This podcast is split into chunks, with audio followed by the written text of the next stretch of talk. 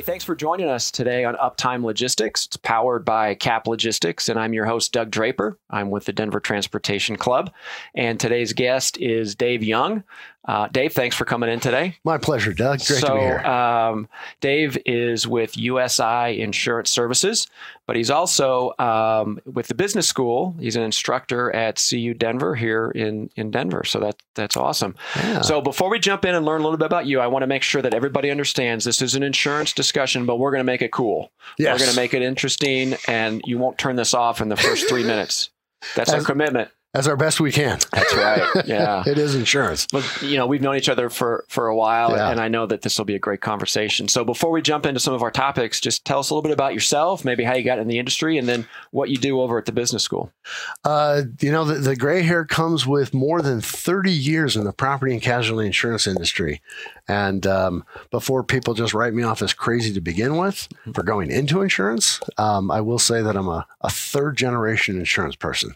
So I didn't really have a choice. Nice, yeah. So, um, yeah, 32 years exclusively devoted to the property and casualty insurance industry.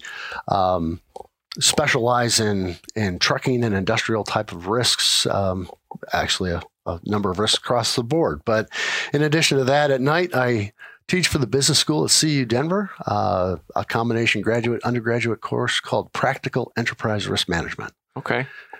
I could simply define the difference between insurance and risk management as here's where you can buy insurance to offset a risk from your balance sheet, whereas enterprise risk management focuses on the type of risks such as strategic and operational reputation management, things like that that you Yeah. just can't insure for. Yeah, yeah, Uh, that's that's interesting. I certainly want to to get in that because we were having a conversation before the show, and those are the type of insurance or situations you're like, hey, I didn't even know that was a thing. Right. right? So, Yeah. so that's great.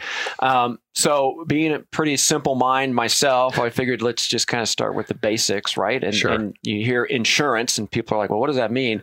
So, maybe divide it up into like, okay, you can have insurance for commodities, you can have Sure. business insurance, um, you know, transactional type of insurance. So, maybe put it in a couple of buckets that you think would be good, and then definitely want to talk about that, that enterprise uh, piece that you uh, that you Sure. teach over at CU. Absolutely.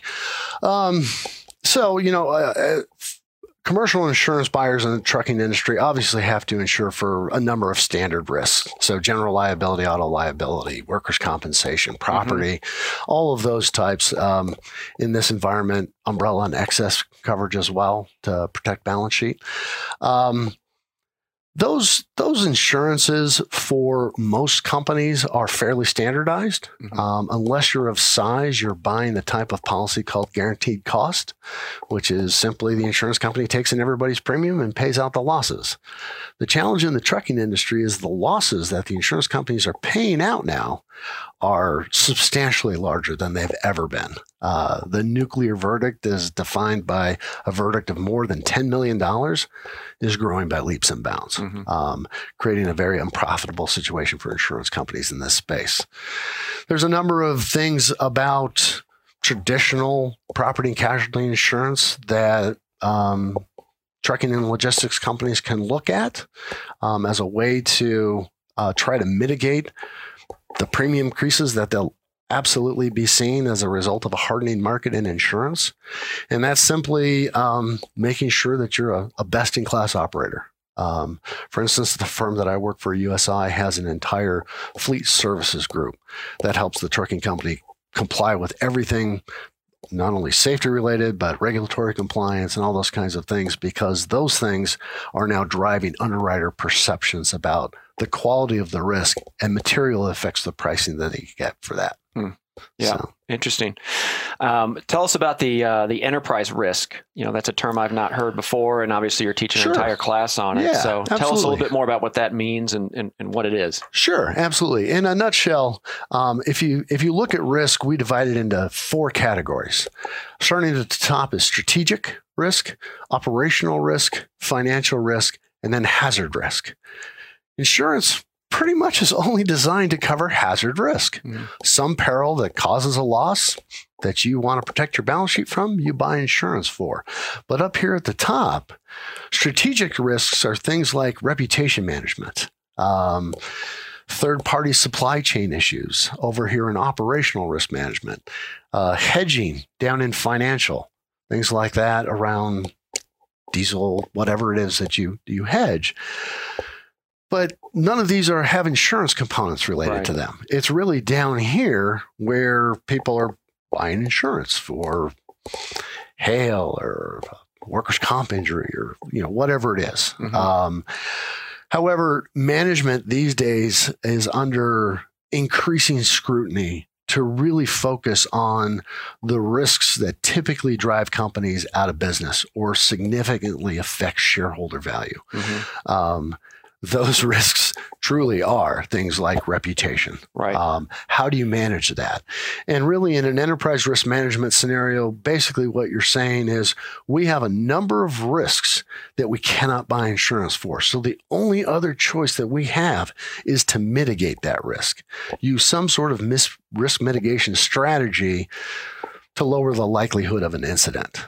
Um, to do that, the company obviously needs to have key risk owners who are basically in charge of these Mhm. special risks that can't be offset off the balance sheet, um, and that forward progress is being made to make sure those risks are mitigated. Mhm.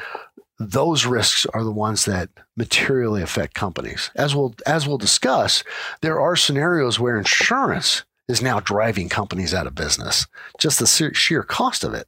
But in a lot of instances, it's these other types of risks that senior management of companies really need to focus on Right. um, because there is no, no Yeah. way to offset that risk. Yeah. Yeah. Yeah. Uh, you know, a couple of uh, trends in, in the trucking industry specifically, and I know your business does a lot with uh, Colorado Motor Carriers Association here. So it's great that we're talking, um, you know, about the trucking aspect of it. But, you know, you said the nuclear nuclear verdicts and other things like that. But just literally a couple of days ago, there was a company in uh, Illinois Yes. I think it was BK Transport or Right. BK Trans um, that did exactly what you said. There was a, three factors that came into play while they're just closing their doors, and one of them was insurance cost. Yeah. And there was one thing that created that higher insurance cost that both you and I saw that that kind of was uh, alarming. So tell us about what you saw in that article. Well, that article that you sent over, um, you know, probably an astute decision on the part of this uh, 20 truck trucking company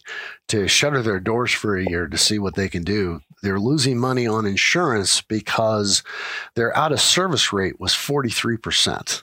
Um, that's going to show up and stand out prominently in a cab report. Cab reports are now one of the key underwriting tools used by trucking insurance underwriters to evaluate how risky this uh, this operation is. And since that's significantly higher than the national average for out of service, something's amiss there. Yeah. Um, it could be a, a driver shortage where they can't find quality drivers, and they're, Yeah. they're taking the risk of putting not quality drivers Yeah, out on the road. what what is the national average? So this this group uh, was at 43. What's the national average that you see out there for for, Um, for that statistic? you know, I'd, I'd need to reference the cab report. I want to say it's in the low 20s, so double Yeah. at least the national average. That's going to jump off a piece of paper for sure with an It's- underwriter. It's going to stand out, Yeah. and you will not get favorable pricing. yeah. And it's becoming such a high cost percentage of doing business that it's it's absolutely now material to every trucking company. If I could give you a quick example from the insurance industry, when we look at property and casualty insurance for general industry, let's say, we're typically using what we call the 1% rule to estimate what their spend is. For your general industry company, it's it's fair to say an average sized company should be spending about 1% of gross revenue on property and casualty insurance coverage.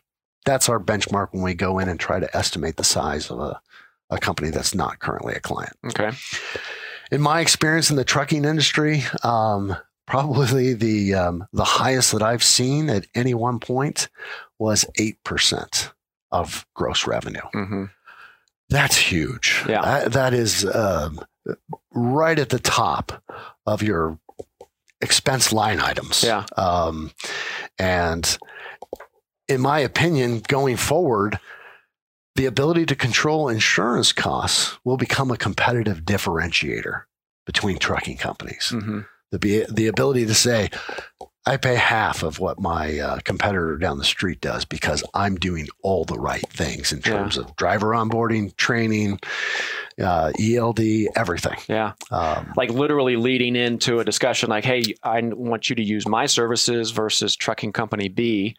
Before, most people could care less about your insurance, but you're saying it's getting to the point like, here's all the things that I do right. And my insurance is lower because of that. And that's actually a discussion. What you're saying is you'd have up front versus and make it front and center. If I was evaluating um, trucking companies to hire and I knew about instances like BK Trans, yeah, I'd be absolutely concerned about what their current and pending future insurance costs will be. They might not be in business yeah. in two years yeah. if it gets any worse. Yeah. And but we, to be able to bring out your cab report and say, look, we are we are best in class. Um, now, best in class trucking companies, especially those of size, will have options in the marketplace that they can look at to potentially reduce those costs. Yeah. We talked a little bit about uh, technology and how that's impacting the insurance, right. and I know that the process of managing insurance uh, from your side of the house, it's still there's not a whole lot of technology out there that's changing that. But what is changing is the technology um, that the drivers have, and and we specifically mentioned the ELDs, right? And you're talking about the cab report, where um, you can't hide what you're doing out there anymore. And when this data is front and center, yeah, actuaries are going to take a look at it. And uh, is that kind of what you're seeing? Is that the visibility out there of what's really going on is Absolutely. driving the cost? You know, you you're having a lot of issues with um, violations in the last mile drivers trying to get home um, and they're running up against the limit. Right. Unfortunately, um, as we sort of talked about, we essentially live in nearly a surveillance society these days. I, I, pretty much act as, as as if I'm on camera all the time. Yeah, because there's a good chance that you are, and you are right now. Uh, yeah, yeah. Didn't need to be reminded of that, yeah. but thanks. yeah. Um, but yeah, uh, there's no escaping in cab cameras, ELD devices, and all of that data is going to now show up on the underwriter's desk. Mm-hmm. There's there's no escaping it. I will say I made a comment where, yeah, the insurance industry is about the least technologically advanced right. industry there is. I think we still do it the way we did it in the 1900s, but. Um, be that as it may, we now have much more information off which to evaluate a potential risk. Yeah. Yeah, I could see that. Yeah. Well, we're talking today with Dave Young with USI Insurance and a phenomenal professor at the business school at uh, CU CU Denver. So um, we're always into stories and examples uh, in our conversations here at Uptime Logistics. And I know we were talking a little bit about some examples. We, yeah. we spoke about you know the trucking company in Illinois that just went out of business. Right. Um, are there other examples that you've seen where Trump trucking companies have had negatively impact because of insurance situations. Maybe there's a handful of you know one or two examples that can help paint a picture for our sure. audience. Um, I, I, think people can, uh, while while the insurance industry typically does not get a lot of sympathy, I think people can start to understand some of the challenges that the insurance industry is facing with the trucking industry. Um, one of the most prominent cases of just a few years ago was the judgment against Werner uh, off an accident in Texas, mm-hmm. where the settlement was $90 million. Um, people were blown away by the size of that judgment, only to have two months later a larger judgment against FTS, a fracking service, again in Texas, where the judgment was 101 million. Um, those two immediately shot to the top of the largest verdicts in the trucking industry in trucking industry loss history. Only to have in 2018 Schnitzer get tagged with a loss that was $260 million as a result of an accident in Louisiana where a truck did rear end uh, a family of five in a vehicle all five passengers were killed upon impact, but that $260 million settlement only involved one of the passengers. Mm. Now, now the the thing to understand about Texas and Louisiana from the insurance industry perspective, they typically get multiple spots in the top 10 judicial hellholes in the United States. there is an actual list, and there are a number of parishes in Louisiana that are always at the top. Hmm. And unfortunately, what happens in these judicial hellholes is the jury of your peers is very inclined to find the deepest pocket they can and award you everything that they want to. In that $260 million settlement, $100 million of that was just for punitive damages. Uh, in the $101 million case, I think it was $75 million in punitive damages, Hmm. which in many states is not an insurable item. In some states, it is, and you can buy punitive damage coverage in Bermuda, but it goes back to this issue of your insurance costs are going through the roof and becoming a, a material expense item Yeah. that yeah. affects your profitability. So what what do you think? And this is more just kind of a, a personal comment, right? I mean, there's been accidents for as long as trucks have been on the road and long as humans have been driving. Um, what has happened to have you know the the nuclear verdict? I love that term. Right. Um, you just mentioned three that have all happened in a matter of like five to ten years. Yeah. There were accidents in the 50s and the 40s Sure. and the 30s. What's happened that's had these verdicts just astronomically high? Like, what, what has changed in your in your thought? You know, I- it's unfortunate, but I think, you know, as our society becomes even more litigious than it has been, um, there is an expectation on the part of people that if you're hurt and there's a deep pocket, you deserve, well, probably Yeah. more than is reasonable and, and certainly more than is ever contemplated by an insurance company around the value of the life of one individual. hmm Um, it's a lot of these large judgments are being driven by punitive damages where the jury wants to punish the company for not adhering to its own policies, driving a substandard driver, which was one of the cases right there, um, but to teach them a lesson. hmm Um, unfortunately, what the lesson has become is the insurance companies are like, it is in our best interest to settle these cases out of court as fast Mm. and as quickly as we can so that we're not looking at a multi year litigation where we end up with a huge judgment that we'll then spend years appealing. hmm Um, there's a rush to settle those claims. As I mentioned, the other four fatalities in that last accident, that hasn't even been settled yet. That's But uh, unbelievable. I mean, is that company is Snitcher still in business? yeah, but they're they're a substantial size, Mhm. and so a, a lot of times it's the larger companies that are penalized the most because the juries in assigning punitive damages are saying, well, let's give them a percentage of the company's revenue, Yeah, and that number can end up being very large. yeah, um, insurance carriers for the cost of umbrella from say 25 to 50 million dollars they're really not getting that much premium. Yeah, and they're getting more and more of these verdicts. Yeah. um, and so what we see in our industry is especially for trucking across the next couple of years substantial rate increases just across the board. Uh, usi recently put out its state of the market report um, for 2020 every single line of insurance coverage is going up. Most cases in double digits except for workers compensation Hmm. to the automation the robotics, everything else is making most workplaces safer. Yeah. Um, and so that's driving down comp Yeah. costs. But it's the only line of coverage. Mm. Yeah. That's interesting. We were talking uh, as well about you know unintended consequences uh, of of um, requirements and, and things in the trucking industry. There's the driver shortage, right? Right. We've talked about that multiple times on the show.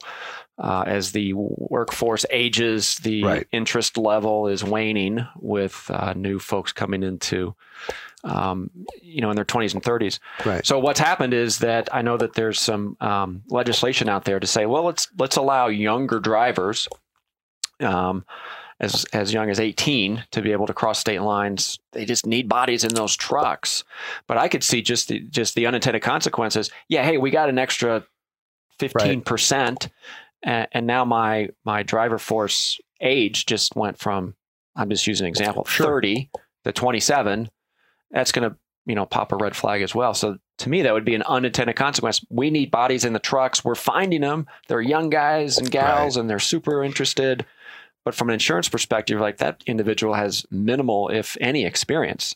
And I'm sure that's a red flag on the insurance side. Absolutely. And in fact, make sure your policy doesn't restrict you to drivers over the age of 21, as that's very common. Hmm. So, might be a great idea to want to do this, but make sure that you have the leave to do that. And we'll have the insurance coverage to back up those, you know, very young, inexperienced drivers. Yeah. Um, it's from a from a future risk perspective, it's an interesting conundrum for the trucking industry. A lot of drivers are aging out. We can't pull enough people into the industry to fill seats in trucks. Yet, if you look at long term emerging risk, a long term emerging risk for the trucking industry is robotic trucking Mm-hmm. with no drivers. So, at the number one list of uh, you know careers at risk from artificial intelligence, number one is accountants. Don't need those guys anymore, but truck drivers are right at the top of that list as well. Yeah. Yeah, that's interesting. So, uh, kind of a, a future trend. How do you think that um, with the automation of trucking, right? And I think the most realistic, in my personal opinion, that will happen is platooning, where there's still a human, Yep. but there may be two or three trucks that's following them in, in the platoon. Is the insurance company um, welcoming that, saying, "Hey, this is great because we're going to have to manage less risk"? Is it to be determined? So, all the automation that's going to hit literally in the truck Right. What's that going to do for the insurance industry and ultimately the owners of those companies? You know, uh, honestly, it's it's still a little bit of a head scratcher for us because where are you going to assign the liability to a Exa- self-driving That's vehicle? exactly what I was thinking. Right. Um, I believe that there that that platooning concept is currently being employed in Europe with large convoys of trucks going down their freeways with mostly unattended vehicles. hmm Um, it's interesting because yes, we are still scratching our head about how we're going to do all this, but we can't ignore um, one important fact that's being discovered as a result of Tesla and other potentially self-driving vehicles. Their accident rates are so much less than human-driven vehicles hmm you can chalk up most accidents probably to a lot of human error. And that's not happening as much with, you know, um, AI vehicles. Right. So there's actually a concern in the insurance industry about the collapse of the auto insurance segment of our business. Hmm.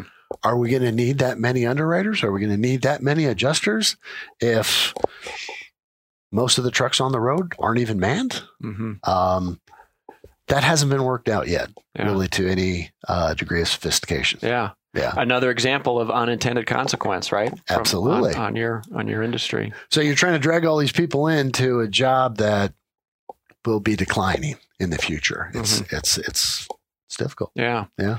So let, let's uh, take a positive spin, right? So we've talked about all these things, and here's the Sure. trends and, and the chaos.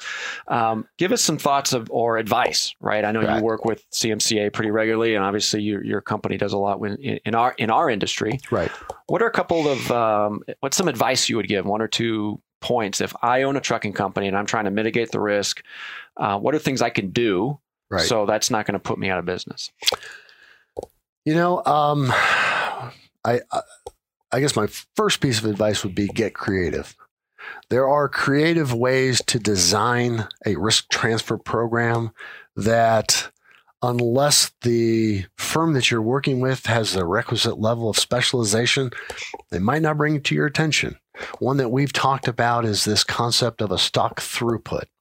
So, in standard property insurance, you insure buildings and then you insure business personal property. A lot of times that's goods in transit. The, the program we talked about as a stock throughput is to take um, all goods being transported from the point they start to the point they end and put them under what's called a stock throughput policy. That ensures the goods at selling price.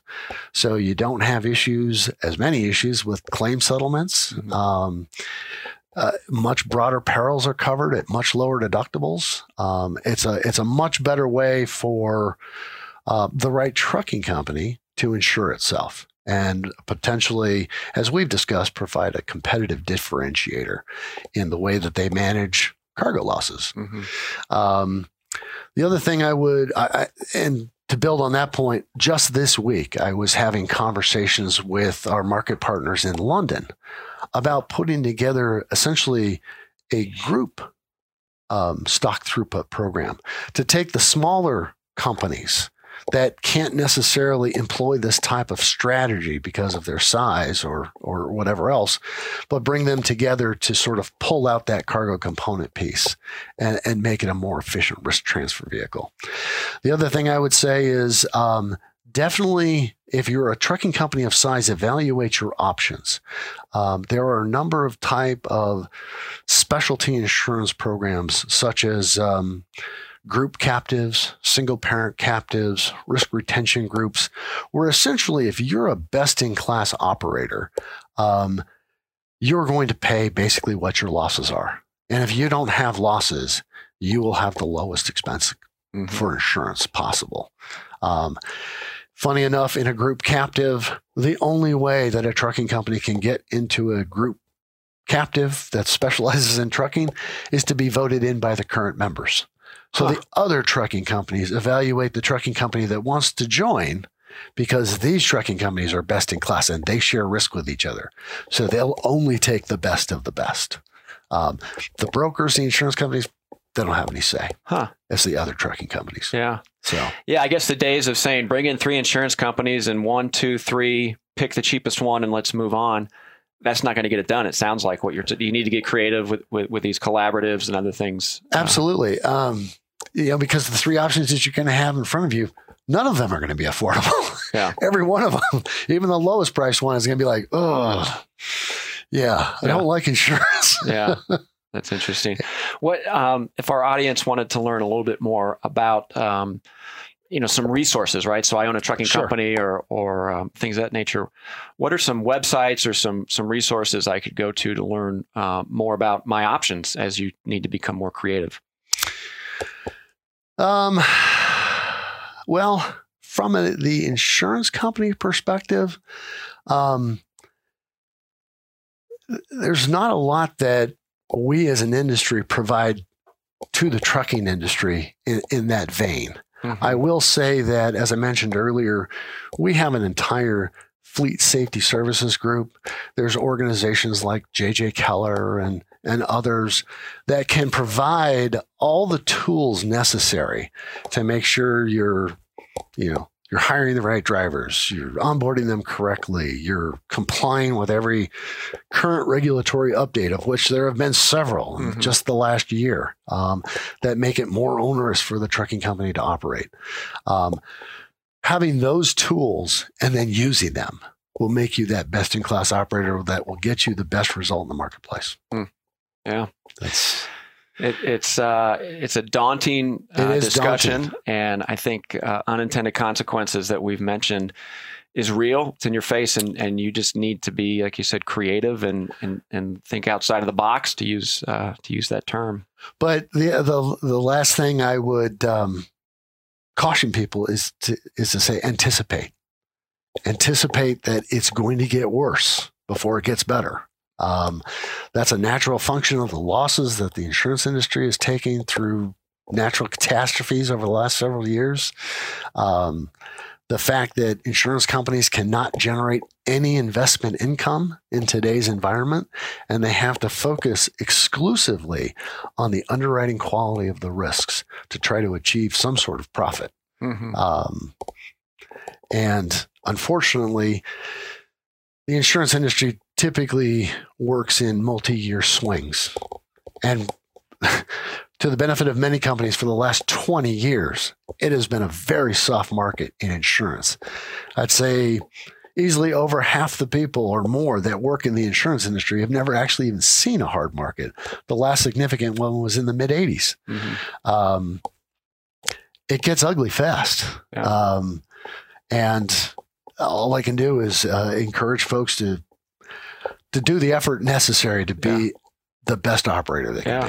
be. Yeah. You better have a plan B and Yeah. you better get creative. Yeah. And the days of lining up three insurance providers and say, give me your best price is probably not sustainable in the future. Not only is it not sustainable, given how benchmarking for for trucking companies has changed, Mhm. like we actually recommend you buy a lot higher limit. We're getting to the place where we can't even obtain that limit. The market does not bear it anymore. Mhm. So if you come and ask me for $100 million in coverage, depending on your risk profile, be like, best I can get you is 50. Yeah.